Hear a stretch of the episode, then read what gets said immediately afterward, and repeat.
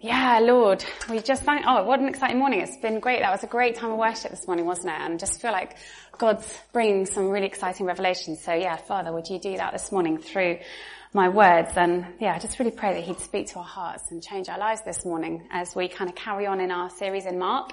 Um, we've been, um, we had a little break, as Jess said last week, to have our vision talk, didn't we, from Chris? And um, but we're picking up again uh, with down to earth Jesus. But um, just before we do that, I um, I want to show you a picture. Jess, can we have the first slide? I asked Ollie to draw a picture this week. Okay, here's the real thing. There it is up on the screen. Okay, if you can't see it. And um, can anyone guess what it's of? Any guesses? Come on. Himself. Me? Why? Why do you think it's me? The eyes. The the oh the eyes. the eyes. You're right. It is me. I'm amazed you guessed. I'm a little bit insulted that you guessed. Seriously, guys. Um, where would we maybe say it looks like me? Or that it doesn't resemble me? What do we think? What, what are the clues to you? I didn't look like a Oh.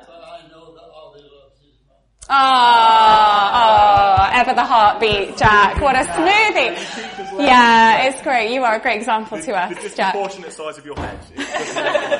I have a very large head. I have, is that one arm? I have a dress. I very rarely wear a dress. I think that might be a stripy top. I am commonly in stripy tops. got a lovely smile. Oh, Nick, you've got you gents. Beating heart of Freedom Church. I've got a big smile, only one ear. Yep. Okay. What about the hair? Ponytail. I've got a ponytail on top. Yeah, I did that specially to go with the picture today.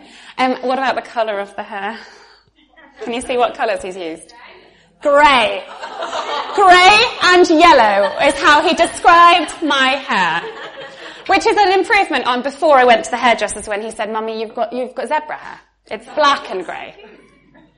So that's why the yellow came in.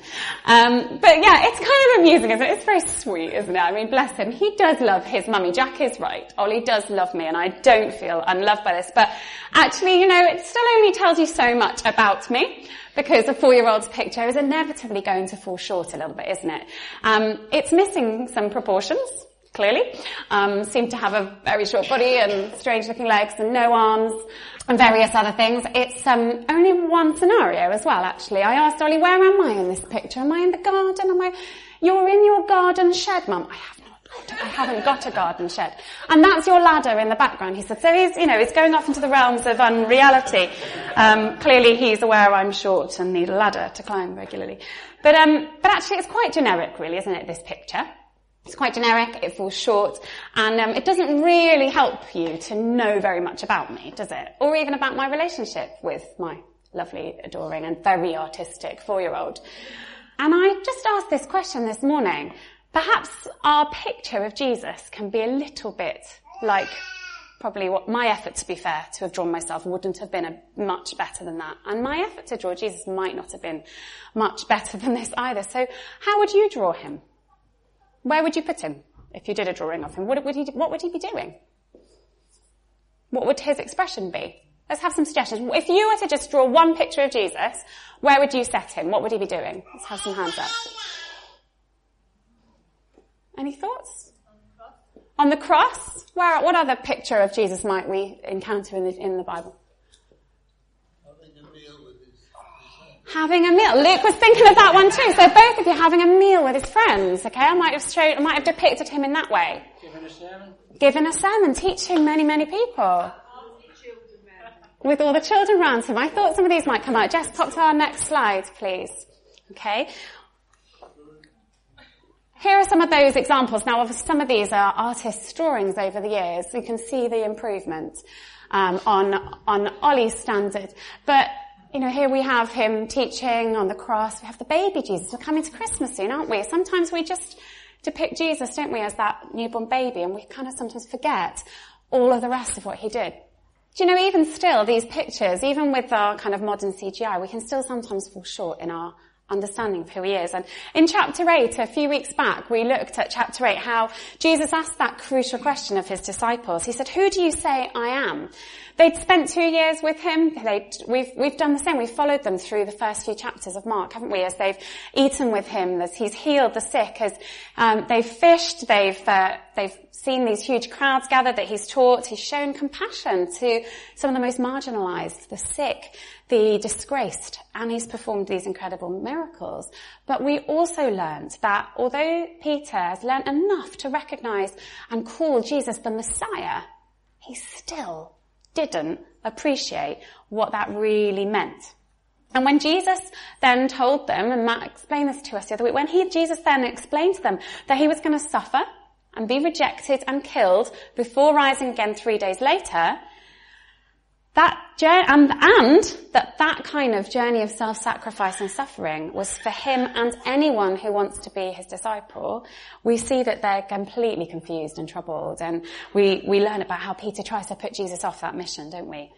And today we pick up at um, this moment called the Transfiguration, where the, um, Jesus takes a few of his disciples up to a mountaintop. At the end of that mo- ministry, sort of moving around a lot, we've seen a lot. He's been building up to this question: Who do you say I am?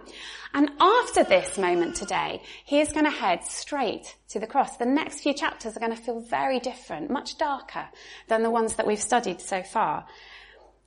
Jesus is very much trying to show his disciples who he is and try and break their current understanding so they get a better revelation of who he is and what he's come to do. And the transfiguration is a really misunderstood term. We're going to unpack that a little bit, unpack what happens in this moment. It's definitely not just a subject taught at Hogwarts School of Magic and whatever. Um, there is a much deeper understanding, and I feel there's four real ways that Jesus wants to help us to see him clearer today and to change us. So we're going to read from the passage. So it's Mark 9 verses 2 to 13. And after six days, Jesus took with him Peter and James and John and led them up a high mountain by themselves. And he was transfigured before them. And his clothes became radiant, intensely white, as no one on earth could bleach them. And there appeared to them Elijah and Moses, and they were talking with Jesus. And Peter said to Jesus, Rabbi, it is good that we are here. Let us make three tents, one for you and one for Moses and one for Elijah. For he did not know what to say, for they were terrified. And a cloud overshadowed them. And a voice came out of the cloud. This is my beloved son. Listen to him. And suddenly looking around, they no longer saw anyone with them, but Jesus only. And as they were coming down the mountain, he charged them to tell no one what they had seen until the Son of Man had risen from the dead. So they kept the matter to themselves, questioning what this rising from the dead might mean. And they asked him, why do the scribes say that first Elijah must come? And he said to them, Elijah does come first to restore all things. And how is it, how is it written of the Son of Man that he should suffer many things and be treated with contempt? But I tell you that Elijah has come, and they did to him whatever they pleased, as it is written of him. It's quite an amazing, but definitely quite confusing passage, isn't it? And I have to say, I've, as I've read over it and studied this week, just the amount of richness in here has been really quite fun to dig into. But I'm just going to just go back to verses 1 to 4. I'm actually going to read verse 1 as well, but I'm going to read to you from the message version, okay? And just want you to almost like just picture this in your mind, because I think the beauty of the message version is it sometimes helps us see things in kind of layman modern terms, doesn't it? So, at the end of the previous um, talk to them about his suffering, he said, some of you who are standing here are going to see it happen. You're going to see the kingdom of God arrive in full force. And six days later, three of them did see it. Jesus took Peter, James and John and led them up a high mountain where his appearance changed from the inside out right before their eyes. His clothes shimmered, glistening white, whiter than any bleach could make them. Jesus is saying, this is who I am. Transfiguration is him changing to show what is inside of him, what his intrinsic value is. It doesn't just mean that a nice little light shone on Jesus. Sometimes we see that, don't we, in the old-fashioned art when we go, if you ever go to art galleries, we see it like, there's like a nice light coming down. This is completely different. This is God saying that, or Jesus showing that he himself is God, that inside of him is the same glory, the Shekinah glory that is um, present whenever God is described in the Bible. It's not like, you know, let's put on some really white clothes like Daz, the whitest of whites. Uh, no Daz advert can ever really do this justice. It isn't an external thing. This is described as he's shining that brightness from within him. And all of our metaphors really fall short, don't they? But but we can see that Mark is trying to give us some language here to understand just how radiant this change was. Transfiguration literally means that. It means a change of form, a transformation, change of form. But we see Jesus doesn't stop looking like a man, and yet he does, because actually, look at that bit, look, if you try and look at the sun, the radiant sun, you can't even look at it, can we? We know it would destroy our eyesight to look directly at the sun. Even this morning, Ruth got out of her car and she couldn't see me. I came towards her. She couldn't see me. She had to shield her eyes because the sun was, it's at the moment, it's at that low piercing point, isn't it? Where we need sunglasses a lot. You're putting your sun visor down in the car a lot. It's so bright and radiant. And that's what we're seeing here. Jesus is showing them that when, that he is God, that God who came and took the form of a baby, that he hid that nature, didn't he? That veil, the veil of his, his, the body of a man, it's now revealed. And he's taken these three closest friends with him to show them this. He took them up the mountain. Now, three is an important number. I think we've mentioned it before, but three is the number of reliable witnesses that were needed in, in court in Jewish times to say this really happened. So that's why that's a, an element of why it's important and he's showing them. They're almost used to him by now, aren't they? I sort of think they've got him fairly figured out to the point where Peter can be like, uh, Jesus, excuse me. Uh, I think we've got better. But this, this would just, can you imagine? I can't even begin to think of a rationale where I can really imagine what this would be like. To see Jesus like this, to see God it's not some like Clark Kent taking his glasses off, taking his shirt off and ta-da, I'm Superman. This is just so much more powerful, a much more incredible display, isn't it? And actually we don't ever see Christ show this side of him again, even after the resurrection. But, but when the disciples do see him, although he can kind of appear in rooms, he still looks like a man. Sometimes they, they don't recognize him, do they? On the road to, on the road, they, um, they think they're walking with a stranger. You know, when Mary sees him in the garden, she thinks he's the gardener. He doesn't show himself in this radiance. But here, he does very deliberately. He shows a glimpse of something that one day every Christian is going to see. One day every one of us is going to enjoy a glimpse of that glory he left behind that one day we will enjoy where we get to be with him in heaven. And, and to the Jews, this really was an appalling idea. The idea that God would demean himself so much to dwell in a person, in a man's form, in a created form. The Jews regularly talk about the Shekinah glory of God um, as being something that you just couldn't stand in the presence of. You know, Moses, when he came down the mountain from encountering God, he had to put a veil over his face. That's where this language about the veil often comes from, because he didn't even realize that his face was reflecting so much of God's glory that others couldn't look at him that's the kind of impact it has is that others are changed by it and that's what's going on here. These disciples can somehow stand in the presence of God. They, they tell us they're terrified, but I mean, it's mind blowing, isn't it? What they had, this encounter. Like, he's not just a teacher. He's not just a good man. He is God. That is the revelation that they'd be getting. And they would remember from prophecies from the Old Testament, the prophecy of Daniel, this language son of man suddenly doesn't just mean human, human form, doesn't just mean that he's a man. Okay? Son of man prophesied in Daniel was, was this. In my vision at night I looked, and there before me was one like a son of man, coming with the clouds of heaven. He, uh, he approached the Ancient of Days. He approached God and was led into his presence. And he was given authority, glory, and sovereign power. All nations and peoples of every language worshipped him. Worshipped him. His dominion is an everlasting dominion that will not pass away. His kingdom is one that will never be destroyed.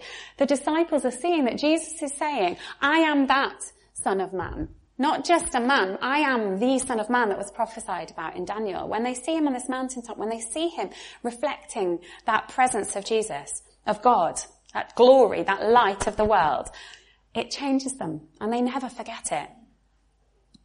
Both Peter and John write of this later in, in their different books. John, and the Gospel of John, the beginning of the Gospel of John talks about the true light of the world, doesn't it? Coming into the world. And he says, we've seen his glory, the glory that belongs to the only son of the Father, full of grace and truth. And Peter declares, we were witnesses of his majesty. And we're going to look again later at how it changes them and how it changes us when we actually really see God, see Jesus as God, in that glory. But then, of course, Moses and Elijah appear with him, don't they, to talk with him. And so that brings us to our second point that he's saying, I am the new covenant. And these two men were giants of Jewish history. You know, we've got Moses representing the law and um, Elijah representing all of the prophets and all the weight of prophecy in the Old Testament. And and both were, are foretold as being something to do with the, when the Messiah is coming, that they will, um, they basically foretell him this expectation of this coming Messiah as part of that. And in a sense, their appearance here is yet another confirmation of Jesus' credentials as that Messiah. And the sight of them together, talking together, I mean, they look a bit severe here, don't they? This is, uh, this is the Superbook, um, a little children's video clip, but I quite liked the way it shows Jesus is the one who is radiant. I think sometimes we see Moses and Elijah, when they're presented next to him, they look very like him. But actually, I think that this is really helpful to, re- to really see that distinction, this idea of this light shining out of him. And they, um, they're in glory with him, but they aren't the glory, are they? He is the glory. He is God. But seeing them together really screams to the disciples the whole Old Testament was part of this plan, that Jesus is the answer to it, that he was the promised one. Okay, not just the promised king like the king, like a Davidic king like David just for Israel, but the promised king for all nations and all tribes like we've just heard about in that Daniel prophecy. He is the fulfillment of the old covenant and he's bringing in the new covenant for us. And and we hear, and we learn actually, it doesn't tell us here in Mark, but in Luke's gospel it tells us what they talk about, which the disciples get to hear as well. And they talk about Jesus' departure, which he was about to accomplish at Jerusalem. And I'm, I'm really touched by that for a couple of different reasons. I think the disciples they don't really understand what's going on, do they? So I do love the fact that Jesus here gets a chance to talk with some of those in the heavenly realms who've always understood that this was Jesus' plan A, that this was God's plan A. He has a little chat with those who did get it.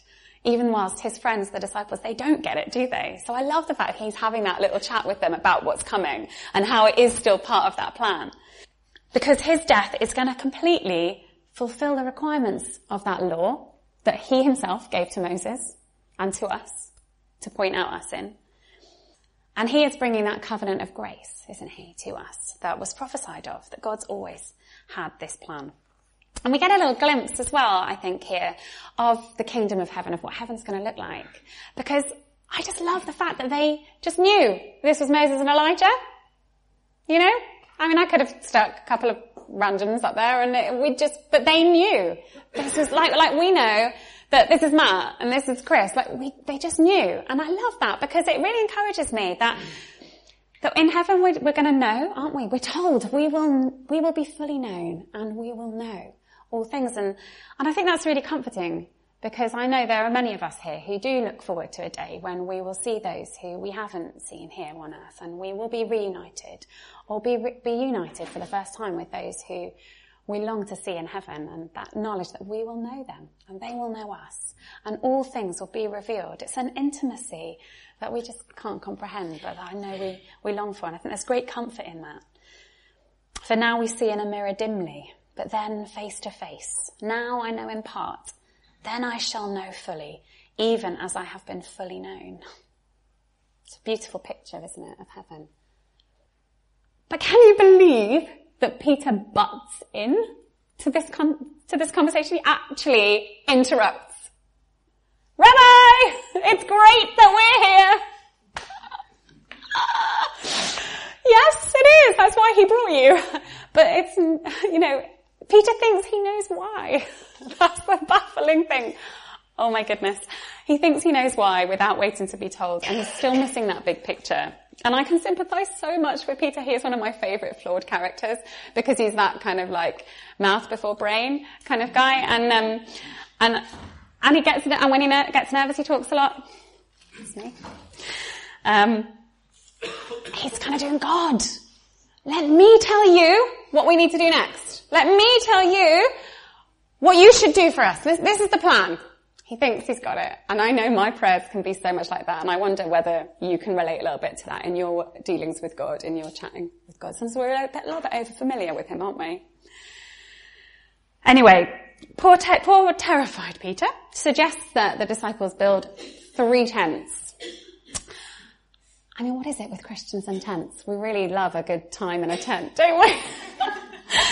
hmm. Now, it might be, to be kind to Peter, it might be that this was a reference to the Festival of Booths, which was also linked with the coming of the Messiah. But maybe, just maybe he actually just wanted to prolong this encounter, this amazing encounter with God. And I really don't think that we can blame Peter for that, because I know how hard it can be to kind of re-enter the real world when we've been in that glorious place of intimacy with God, when we've been really enjoying and encountering Him. But he gets it so wrong because of course three tenths, three tenths reduces Jesus to the same level as Elijah and Moses. And of course that is absolutely the opposite of what he's just been shown. And he's just still missing it, isn't it? There is only one Messiah. But of course, bless him, he does say, kind of by way of an apology, he didn't know what to say, he was terrified. But dwelling on a mountaintop is also not the reason that Jesus came, is it? It's not his purpose. And, and really and truly, when you see that he is kind of in this heavenly place here, he could have just stepped back, couldn't he? If that was the culmination, right, great, I've shown you now that this is who I am, then he could have just gone home and sat down. But he didn't, did he? That wasn't why he'd come. And this isn't the message. And Peter, again, is forgetting that rebuke from, um, from uh, chapter 8 when Jesus says, you are not setting your mind on the things of God, but on the things of man. And Peter again really wants to kind of skip over that suffering part, doesn't he? Once again. And God has clearly heard enough because coming to our third point now, we hear God saying that he sends this massive cloud to overshadow them. They will disappear within this incredible cloud and a voice comes out, this is my beloved son. Listen to him. And of course, this immediately echoes that last affirmation of God, that last audible voice we had right at the start of Jesus' ministry, at the start of the gospel. That time it was, you are my beloved son. With you I am well pleased. But look how the language has changed this time. This is clearly, it's gone from a message for the, a message for Jesus to a message for the disciples and for us, right down through the ages. God's love and his affirmation of his son Jesus here is reiterated. And I think there's so much comfort in this because when we think about where, what his mission is now going to accomplish, the journey he's now going on, I think it's really poignant that God chose to remind them that he loves, that he, the Father, loves the Son just as much through this next part of his journey. He didn't only love him while he ministered to the sick and the destitute, whilst he sorted out people's problems, whilst he taught the pre- whilst he preached to them. He loved him in the second phase of his ministry as well, as he suffered, as he was rejected and beaten and betrayed and tempted to give up. He loved him when he was so broken from his beatings that he couldn't even carry his own cross, which we were reminded of the other night. Jesus got to that place. And he loved him even as he turned his face away at Calvary. And I think that when we suffer or see others going through hard times, we very quickly ask the question or hear the question, where is God? What is he playing at? How does this show love? And I have no intention of being glib about our suffering today. I'm not really going into look at in depth at the topic of suffering. It's enormous. But I think it's clear that our suffering does not equate to a lack of love from our Father God. Our Father God. God who went through suffering and death so that we can call him Father. And there's also a correction here, isn't there? Listen to him. And I know as a parent, this is a phrase I use regularly with my children. Will you just listen? And what do I mean by that? I don't mean, are you not deaf? Please don't be deaf. I mean, will you obey? Will you obey? I mean, it was Ollie's, my little four-year-old, it was his parents' evening target this week. He needs to practice listening. We know, we all know what that means. He can hear perfectly well. In fact, he's stretching his ears. You might have noticed. He's got a little habit. He's stretching them at the moment to hear even better. He can hear perfectly well. So can my eight-year-old, though it's very hard to believe sometimes. Do we, or are we like Peter, a little bit tempted to only obey and listen to the bits of his teaching, of Jesus' teaching that we find comfortable, that we find don't particularly challenge the way that we're living? And this is a challenge directed at the disciples by God. Start listening to Him. It's His plan, not yours. Obey all of His teachings. And when this cloud lifts, um, we then see that when God's finished, it says, and they, and then they see Jesus only.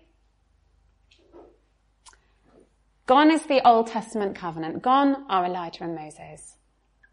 Here is our new covenant. Here is our new and only way to the kingdom, to relationship with the Father. And I just think that phrase, they see Jesus only.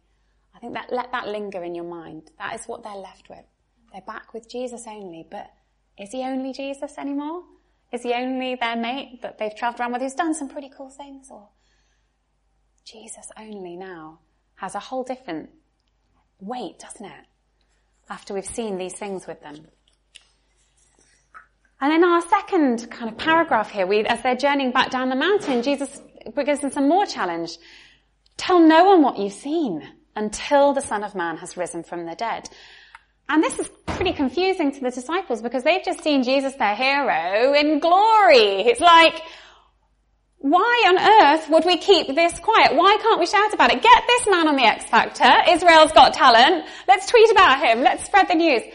I mean, it's amazing really, isn't it, that things like the Bake Off winner doesn't leak out early. I don't know what they do to try and keep these things secret, but you know, it's not really a surprise when things people are trying to keep secret get out because people are so excited to share. But, and here we've got the disciples being told they've got to keep this quiet, this revelation, this incredible encounter. There's only three of them up there. They can't even tell the other disciples.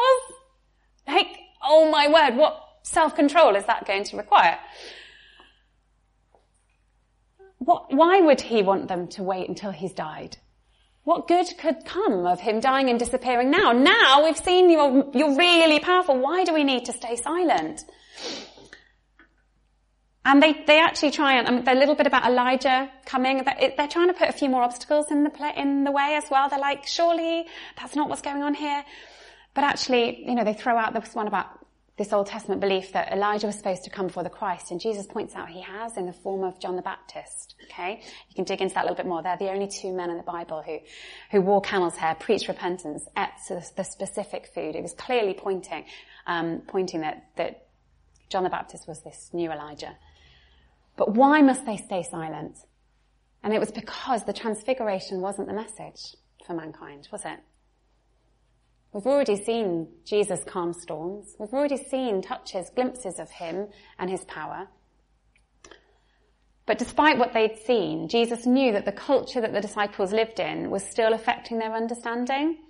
Guy Pawson puts it like this. He says, people had the wrong ideas about the Christ. They want, they wanted a political savior. They wanted someone who would come and put all their troubles right except one, their own sin. They wanted someone who would release them from the Romans, someone who would release them from fear, but not from themselves, from self. What kind of a leader, what kind of liberator, what kind of a hero is it who says he has to suffer and be put to death? It was only part of the revelation. The Messiah promised in Isaiah 53 must give his life for many, as a ransom for many. That was the great exchange that hadn't happened yet, had it?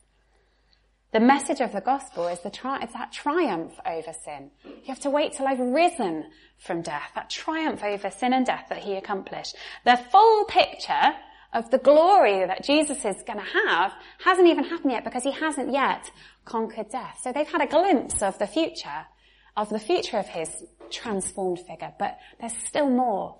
There's still more to come.